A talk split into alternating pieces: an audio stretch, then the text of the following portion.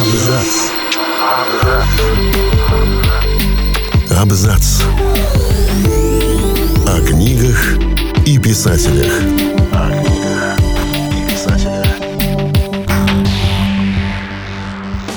Всем привет! Я Олег Булдаков, и сегодня я расскажу вам о фэнтези с расовыми конфликтами.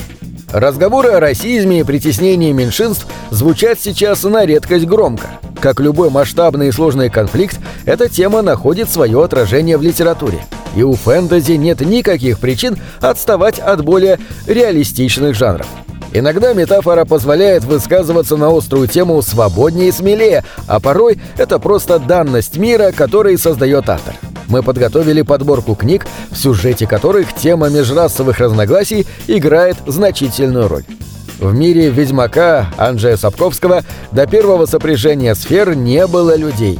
Эта раса пришла из другого мира вместе с монстрами и начала стремительно расселяться. И вот много лет спустя именно люди стали хозяевами мира, тогда как представители старших рас, таких как эльфы и краснолюды, вынуждены довольствоваться вторыми ролями.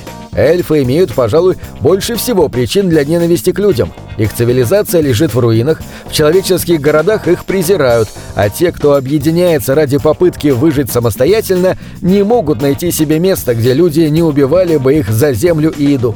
Впрочем, те, кто пытаются выжить самостоятельно, в основном рады делать это за счет людей.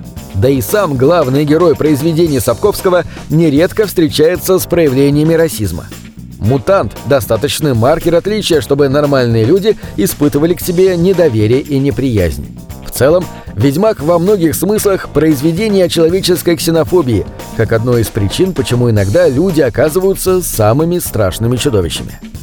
Уже само пророчество о магических мечах, которые вынесены в заглавие романа «Алмазный меч, деревянный меч» Ника Перумова, повествует о ненависти. Почти все нелюди империи Мельин находятся на осадном положении и подвергаются гонениям со стороны ее хозяев – людей – Некогда человечество отвоевало эти земли у иных рас, после чего стало всячески притеснять их.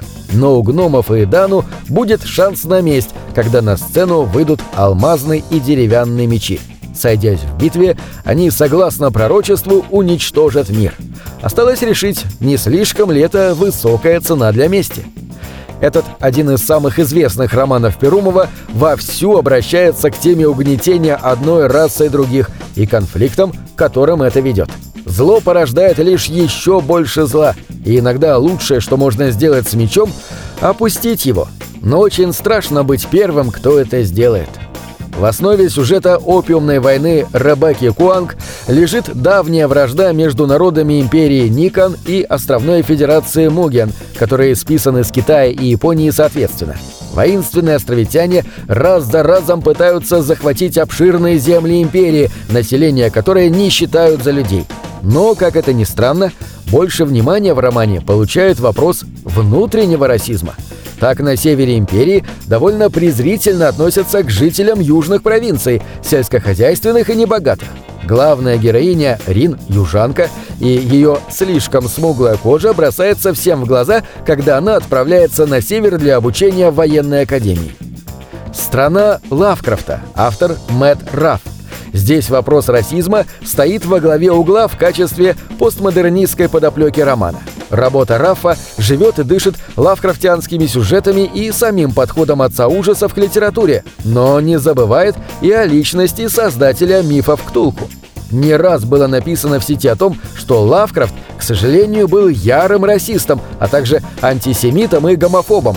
В стране Лавкрафта на сцену выходит афроамериканец Атикус Тернер и его семья – и ужас от столкновения с таинственными колдовскими ложами и тварями из ада на страницах романа будет часто пересекаться с тем, насколько само по себе страшно быть не таким в Америке 50-х. Мэтт Рафф написал действительно пугающую книгу, поскольку действие происходит более полувека назад, но мир на самом деле не слишком отличается от того, что окружает нас сегодня.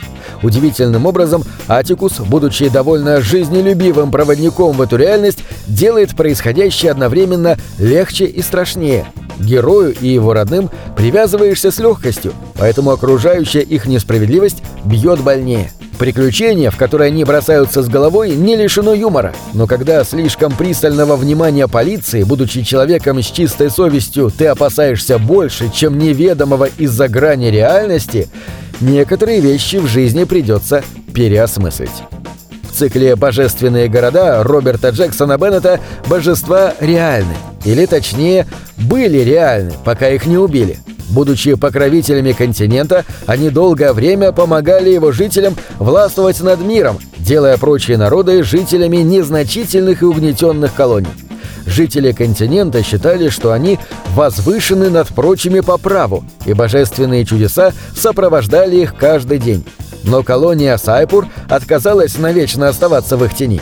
Благодаря технологиям ей однажды удалось истребить самих богов и поработить континент – Действие книги происходит спустя годы после торжества Сайпура. Континент стал бледной тенью себя прежнего. Ветшающие города, жесткие запреты старой веры, тяжелые условия жизни без всякой поддержки. Народ Сайпура не стесняет себя в средствах, чтобы доказать, что теперь они – люди первого класса, привилегированное сословие – они со вкусом мстят за годы и годы пренебрежения, а жители континента отвечают им чистой ненавистью. В конце концов, причина их болезненного падения с высокого пьедестала – это Сайпур, и ему еще предстоит столкнуться с последствиями уничтожения богов и их пугающим наследием. Брэндона Сандерсона фанаты называют мастером-демиургом – и правда, писатель уделяет большое внимание таким вещам, как климат планеты, путь развития прогресса, система магии.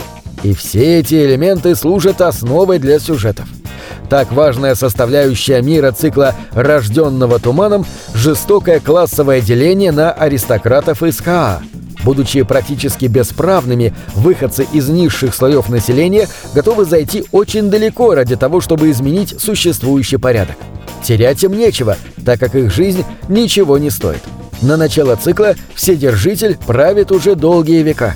Обожествленный правитель завоевал все земли континента, создав великую империю, которая вскоре после этого погрязла в стагнации. Аристократам он подарил особый вид магии, в результате которого кровосмешение со СКА было запрещено, чтобы простолюдины, находящиеся на положении рабов, не получили сил, которые могут помочь им восстать. Восстания все равно случались, но раз за разом были подавлены.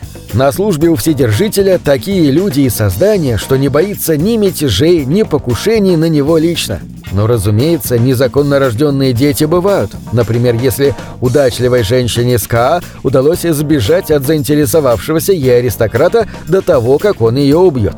И отряд таких ожесточенных магов действительно может бросить вызов сложившейся системе. На этом все. Читайте хорошие книги.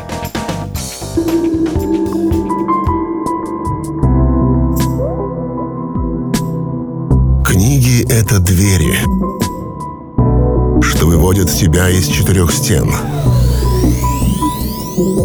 С ними ты проживаешь другие жизни, а свою умножаешь в тысячу раз.